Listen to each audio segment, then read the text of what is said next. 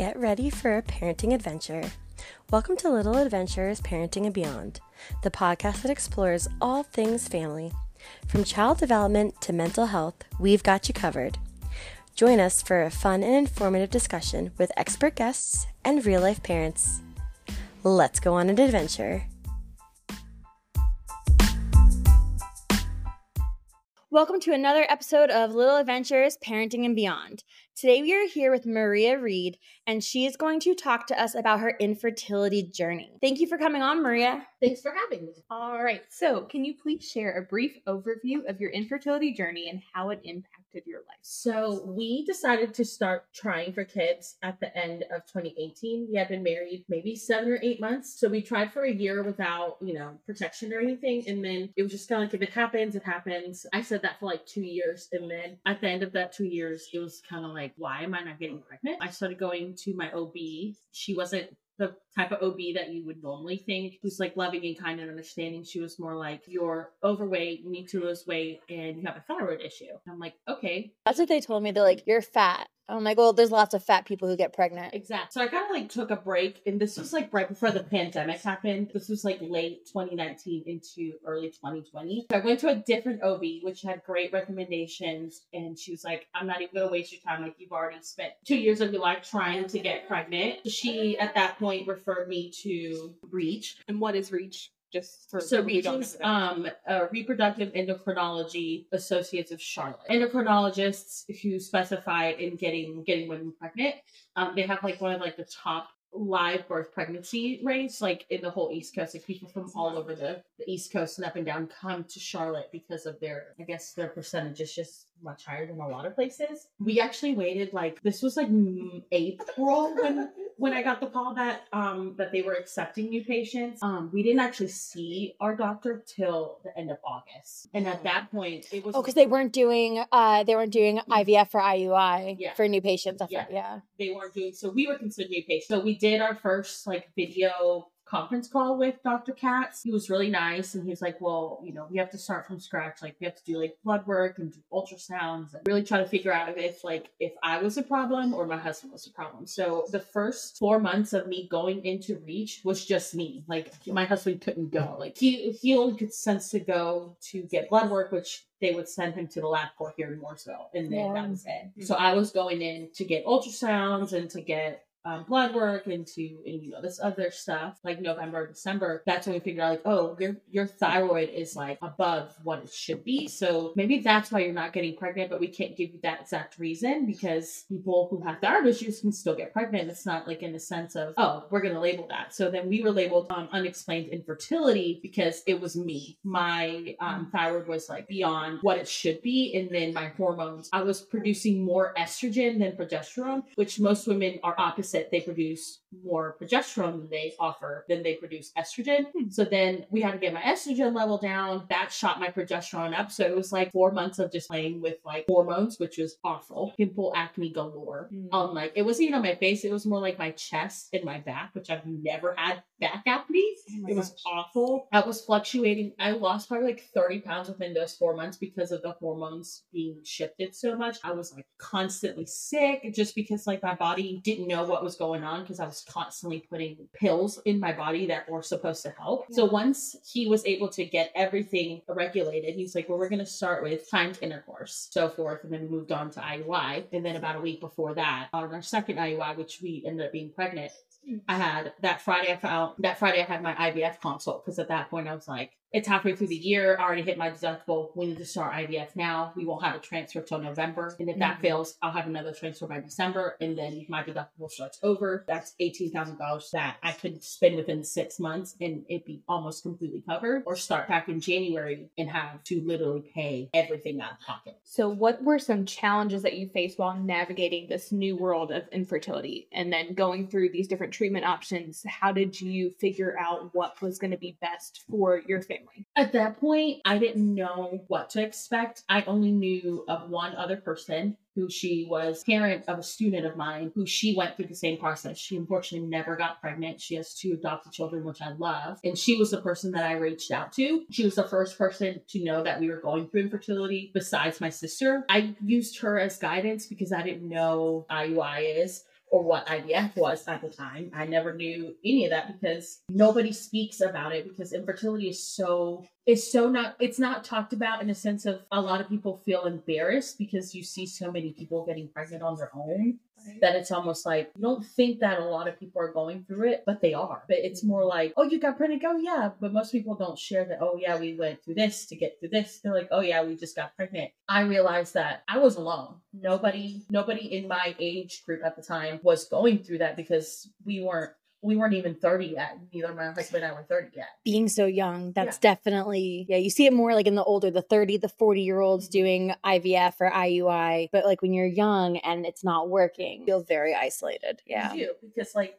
like you said, I mean, it's almost in a sense of like these treatments are made for people over the age of 30 because once you hit 35 you're considered like a G, what is it, like G, uh, G, uh, geriatric. geriatric geriatric pregnancy. pregnancy. At that point, it's like equality is literally nothing. So yeah. Going through these treatments, I was 27 yeah, 27, uh, 26 going on 27 when I started infertility treatment. So it was almost like, you're too young. Like, you can still try. And people told me that all the time. They're like, just keep trying. I'm like, we've been trying for two years. Like, right. or they would just say, if you just lost weight. Yes. Well, if it was that easy, like, or if you just stop trying. Trying. Yeah. It like, that's the other It'll happen if you stop trying. It'll happen if you stop stressing about it. It'll happen if you lose weight. It'll happen if you take all the products out of your house. It'll happen if somebody, if one more person told me it will happen, I would literally punch them in the throat. Yes. I can't tell you how many times that upset me when people, especially people who had multiple children and never experienced it. It's the lack of education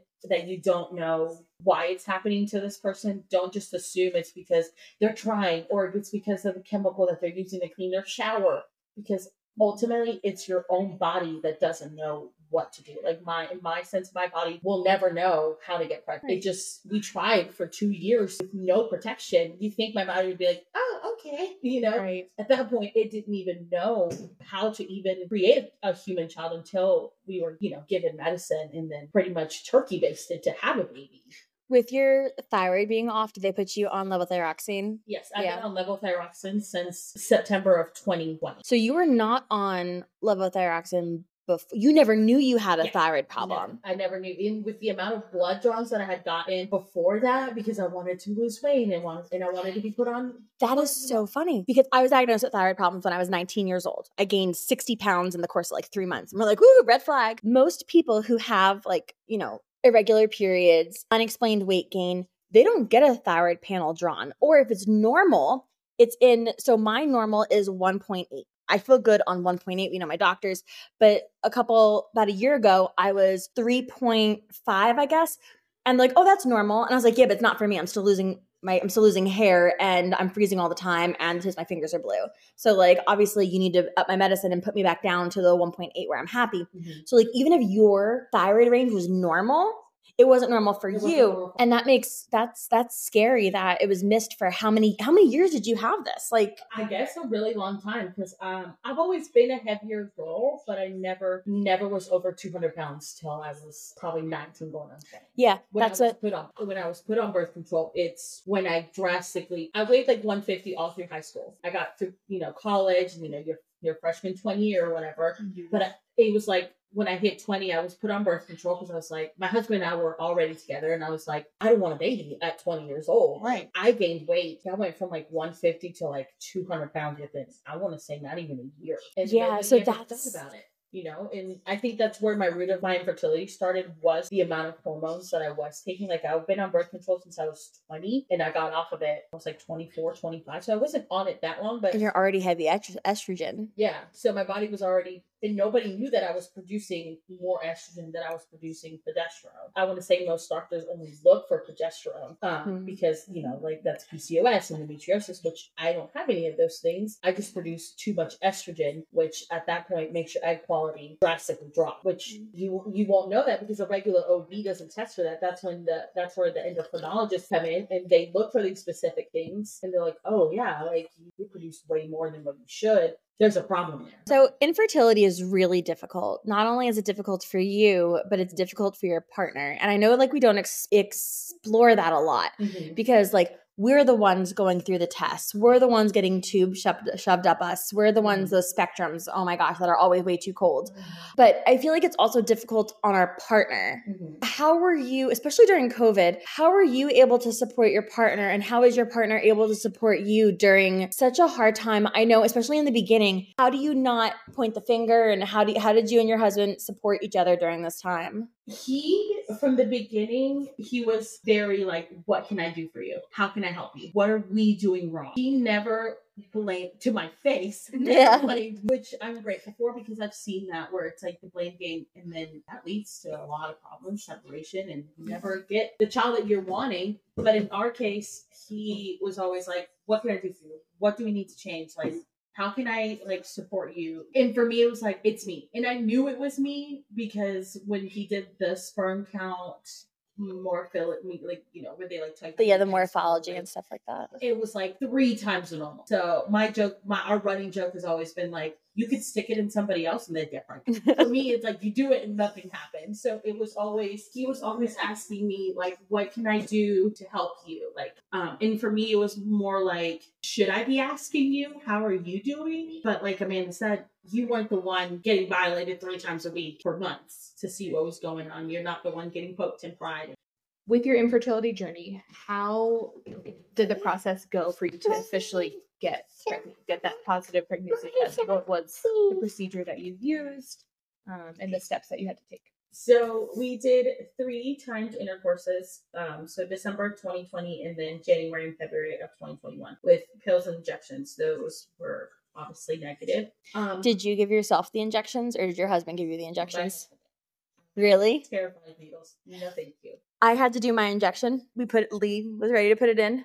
He's like, "Yeah, uh, uh, yeah, I, I, uh, I think you need to do this." And I was like, "You said you want to be a part of this." He's like, "Yeah, I, uh, I think I changed my mind." and so I had to go give myself my injections because he was like, "Nope, can't do needles." So it's really awesome that your husband was able to give you yours. I was your husband. I was like, no, if I see you do it, I will live. I thought he was gonna hit the floor. I felt like I was gonna hit the floor every time he did it. But thankfully, my husband is not scared of needles, so he did them for me. So come March of 2021, we were going to just jump in into IUI, but I hit a mental block. I hit severe depression, severe anxiety, uh, some suicidal thoughts, uh, questioning everything that I was going through. I knew that I needed to to take a break because I didn't like where I was going and or where I might end up being. So we took a break. March and April, May, June came. Um, since it had been longer than than three months, they needed to run panels on me again. So then, the whole month of June was gone. Like we Mhm. couldn't do anything. So then we moved into June, uh, July, and we did an IUI, which was the most, which was the most painful process I had I had been through, other than you know getting my tooth checked with the dye Right. and then that that failed. We completely went a different route, and then August we did our second IUI. I had set up my IVF consult, like I like I shared before, because we needed to move fast with IVF in order to stay within the same physical year of our insurance, so we wouldn't have to start over with the deductible. Because the most initial expensive part in IVF is the is the egg is the egg Retrieval. Process. Um, so we did. I was on two injections, three three injections and pills. Normally, letrozole or Clomid. Letrozole was my pill. Yeah. And then I did Gonal-f, and I don't remember my injections I can't even either. think of what They were weird names. it was like every other day. It was like for the first five days I was on Letrozole, and then on like the third day I do one injection, wait, do another injection for like seven days. It was I was alternating injections. So at the last injection, my stomach was so tender and just painful because of just being mm-hmm. injected for so many days consecutively. So we went in and I shared with the doctor, you know, that my first IUI was really painful. Like I, to me, maybe that I always thought that that's why I didn't get pregnant was because it was just so painful. Mm-hmm. And um, he gave me a muscle relaxer, which I think I think it was a I think it was Klonopin. I think it was Klonopin that they gave me. Mm-hmm. So on my way there, I took it, and then on my way back home, I can't even tell you what I because I was just so Was your husband able to be there when you? yes. Okay. Thankfully, Thankfully, at that point, they were starting to lift restrictions up. So he was able to be there only because I was on a muscle relaxer and they didn't trust me by myself, which was great because he was able to be there. We did the we did the IUI, which um it's just they take his sperm. Um, he take we took a sperm sample that morning. We had to be at the clinic at 7 a.m. and they take his sperm, they they draw my blood, do my vitals, make sure like I'm okay. And then they keep his sperm and they see like what like his count was and the morphology and all that stuff. And then they practically put it in like i always say like a turkey baster. And they put it in and then you go in and then they you know they open up your uterus with a speculum and they literally take the sperm and inject it into your uterus. And you lay there um, for like 10 minutes So when I got my IUI done, Lee was not able to be there with us. It, it's actually kind of funny. We got there at 7 Mhm. Um, we didn't go through Reach. We went through Carolina's fertility clinic. okay yeah but we got there at seven and this was like peak you know this is april 2020 and covid full force no one was allowed in lee went and got his deposited his sperm and they went and cleaned the sperm and all that stuff tj was still in the car so i have a four-year-old with me where tj's watching movies in the background then i had to go in mm-hmm. by myself and have that happen while tj and lee were out in the car and I, it's kind of like a kind of a running joke with us I was like, I don't even, you know, you weren't even there for Patrick's pregnancy. And like, but, and he wasn't even there for his birth either because I was an emergency C section and I was under general anesthesia. So he wasn't even allowed in. I'm like, so you weren't there for his pregnancy or his birth. Like, this is totally my baby. but I'm glad that he was able to be there with you because, I mean, obviously you were medicated, but if you weren't medicated, it's a lot of pressure and it's a lot of, um, you feel it and it's cold. Like this, I don't know why the sperm is cold, but it's cold. Yes, I, I do agree. The sperm is is obviously cold. I don't know if they, you know, keep it refrigerated for, you know, medical purposes. But I did have plenty of friends that went through the same process where their husbands couldn't be in the room and they felt alone and isolated and you have to wait there for 10 minutes by yourself. by yourself, which Yeah. is at that point. I FaceTimed Lee because I was I was just sad. They did say that when before we did IUI and I was going through all my visits, I was going, I would FaceTime my husband and he, you know, it's different when you know he's on the phone and he's like trying to ask questions and I'm like, wait. and there's like wait. poor service Yeah, and definitely in the in the Reach building, awful service. It, it was almost so spotty where it was like a robot. You could barely understand what he was saying. But yeah. would I do it again? No. So are there there's no other future kids? Unless it happens naturally on its own, never. Yeah, that's how I feel about mine. I'll never do it again. I and I don't I do I feel like my family's complete? I'm not too sure. Um but both Patrick and I almost died this time. So would I would I do it? Would I do fertility treatment again? No. No, I wouldn't. It's not worth it. No, especially now that you have two and I have one, like I wouldn't I would never want to put my husband in the position of who he has to pick.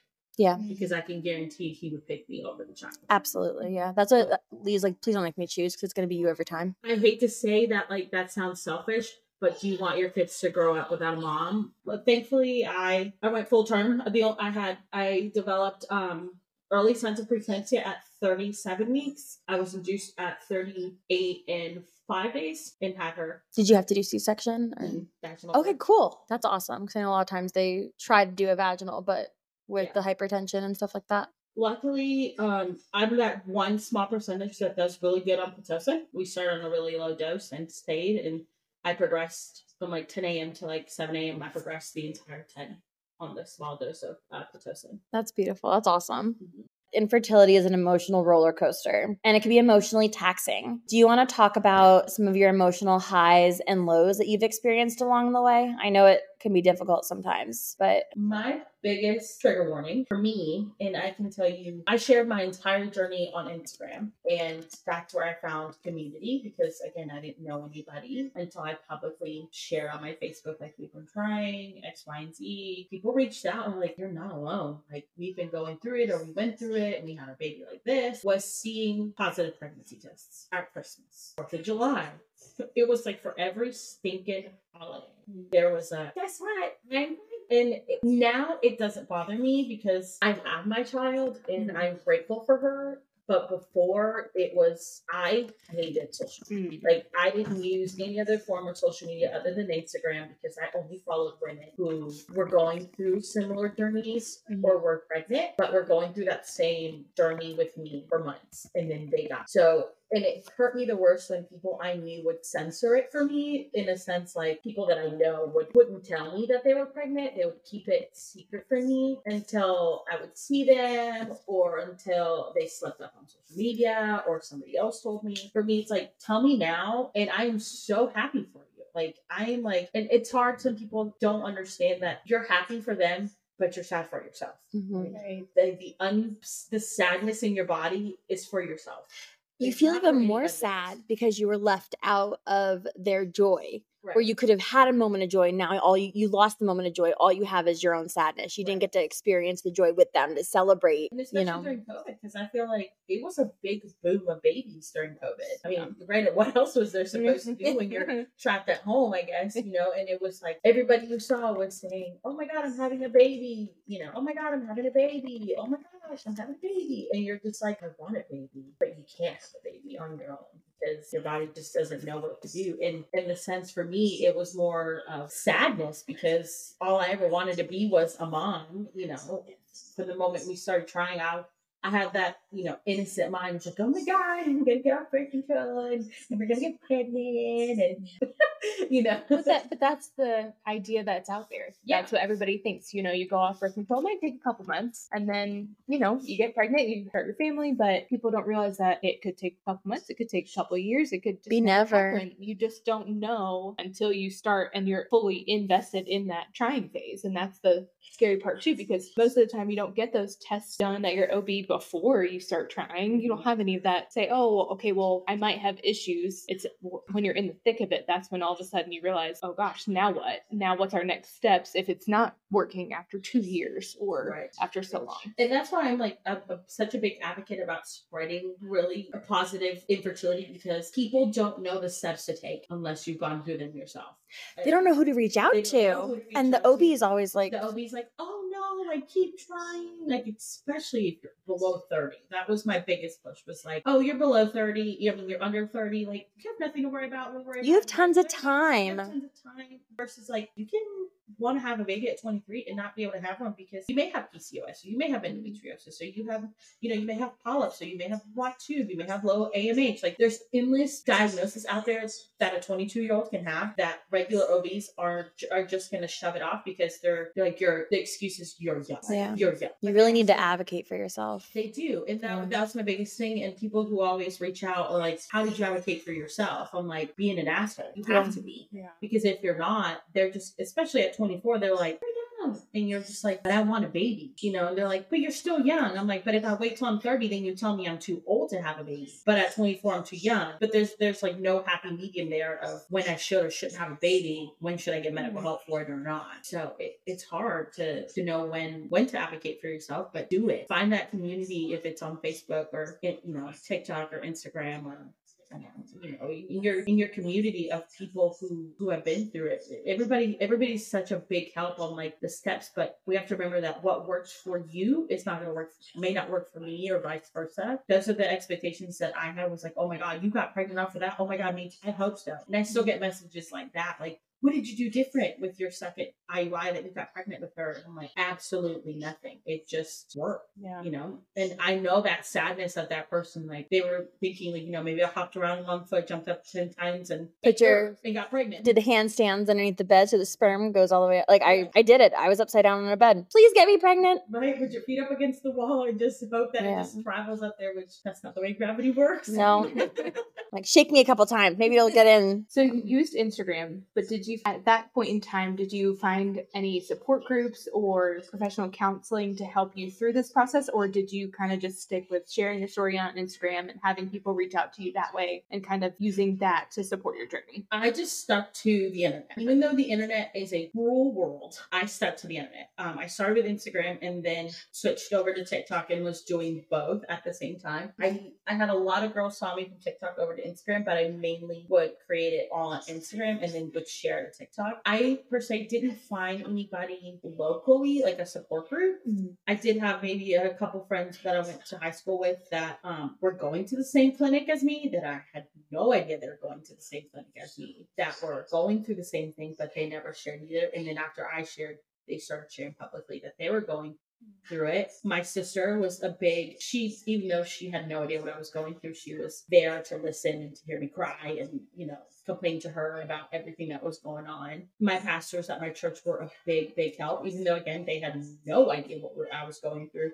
They were just there, a listening ear to help, mm-hmm. to just listen, because sometimes you just need somebody to listen to to have somebody listen to you that's not going to be like, well, did you try to do this? Or my favorite, it's okay. You still have time. And then you're just like, at that point, I don't even want to keep talking to you because you're not listening to anything that I'm saying. You're kind of writing it off. Yeah, you're just kind of writing it off because you're like, oh, I'm going to listen to this poor girl sing her sad song and I'm going to tell her it's going to be okay and it's going to happen eventually. Yeah, can happen eventually, but like you said, when you think of it, you don't think about it that way. You're just like, every day feels like a thunderstorm that is never ending until your child gets here. It doesn't end when you're pregnant. The fear of a miscarriage, of an ectopic pregnancy, of a placental abruption, of, you know, early birth, you know, mm-hmm. stillbirth, like all that stuff, it doesn't. People are like, oh my god, you, you're pregnant. You should be so excited. I am excited, but the prenatal anxiety on in, in somebody who's suffered infertility to me is ten times worse than somebody who just naturally got pregnant because I've seen it in my friends. They didn't think about you know all the things that could possibly go wrong. You know, your anatomy scan finding out your kid has X, Y, and chromosomes or this and that. You know, for me, it was like, or when you start feeling your child and then you don't feel your child for like 20 minutes and you're like, what's going on? Versus a lot of moms just kind of brush it off, like, oh, they're sleeping. But in my mind, it was more like, She's dead. It's gone. yeah, she's dead. She's gone. Oh God, why is she not moving? And after 31 weeks, I lived in the hospital about every other week because I couldn't feel her. But she was buried so far in my ribs because I'm only 5'2 and she was 21 inches long. So That she was stuck. she was buried. She was buried up in my right rib where I couldn't feel her. But the moment that they would put the you know, the little jelly in the thing, she'd poke right up and be like, Oh, hi mom, I'm here. We're gonna triage you, thousand dollar bill later. You know, at that point we had already meet our deductible. Thank you, baby. you know. it wasn't it wasn't I bought a Doppler. a Doppler. That's a fear. I had a fear of that till about 25 weeks.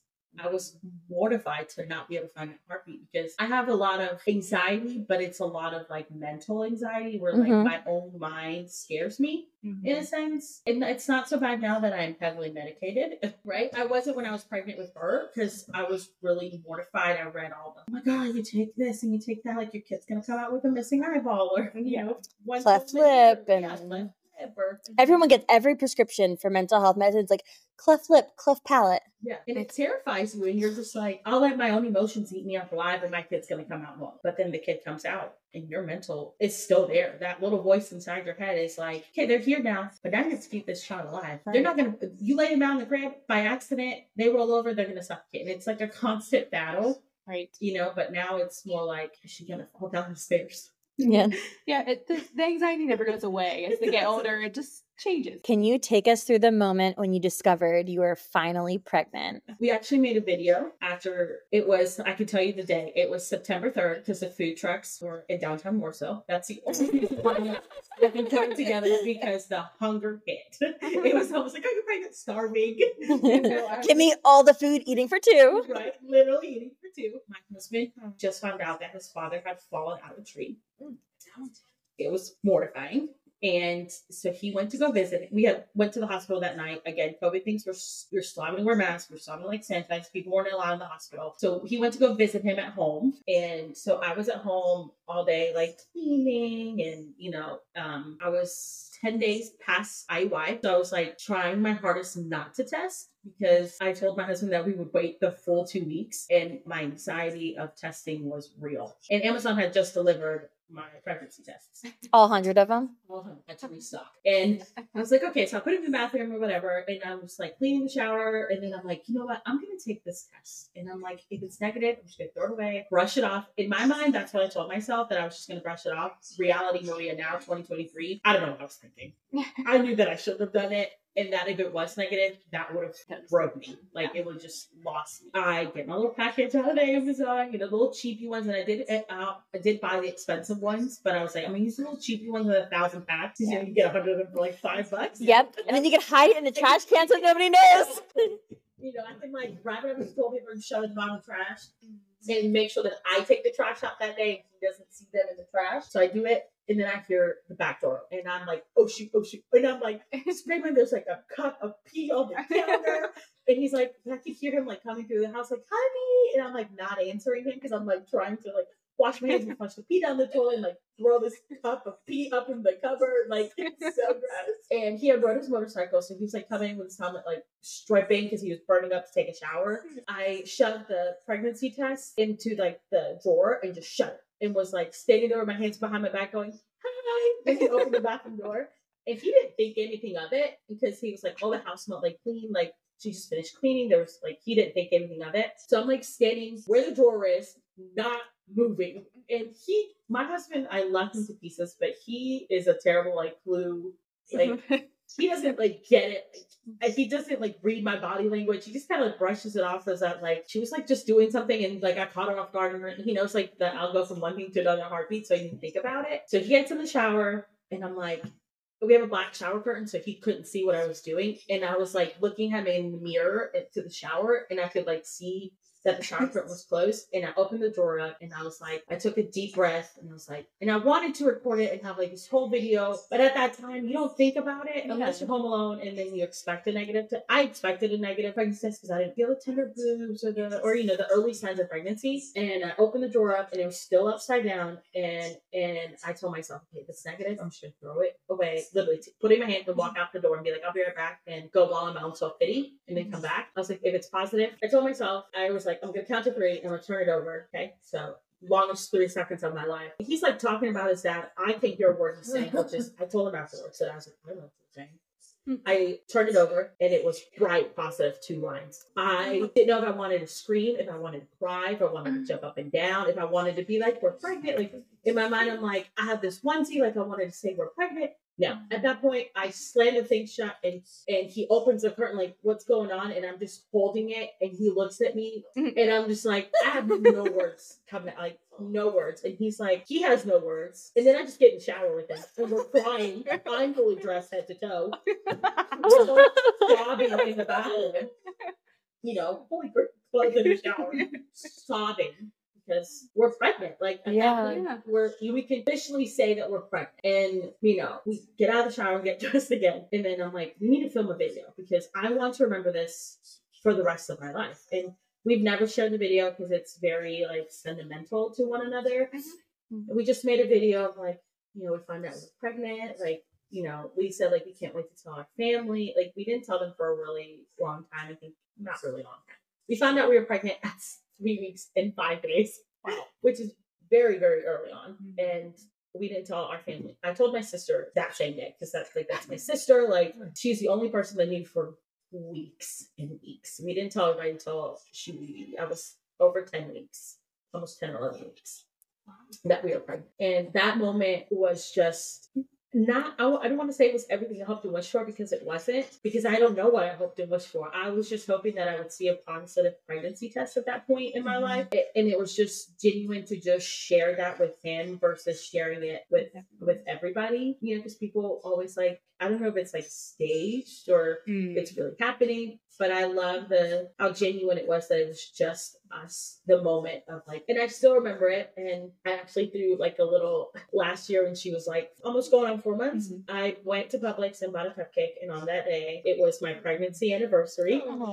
And I held her up to it, and um, we blew out the candle, and we ate the cupcake together. And like that day to me is just so special because it's the day that, granted, I didn't know if it was going to end up having a child, you know, or if it's you know ends up in a lot of ways where you know, preg- you know miscarriage and stuff like that. But I plan to celebrate that day for a really long time, just because. She is my miracle baby, and she. It, it, it took us so long to have her because we were never pregnant before. We never had a miscarriage or anything she I've only ever been pregnant with her. To me that day is just so special because That like, is. it's the day that I knew that you were you were in my belly and we called her a boy for a really long time. we found out that she was a girl because we both wanted a boy and but now that we have her we would never change anything because she's literally the cutest thing ever. She's She is. She is so perfect. How has becoming a parent changed your perspective on life and the struggles you faced along the way? parenthood is hard, especially on days where it's in the early stages where like they're just constantly just fussy or the witching hour starts or because they can't tell you their belly hurts or anything.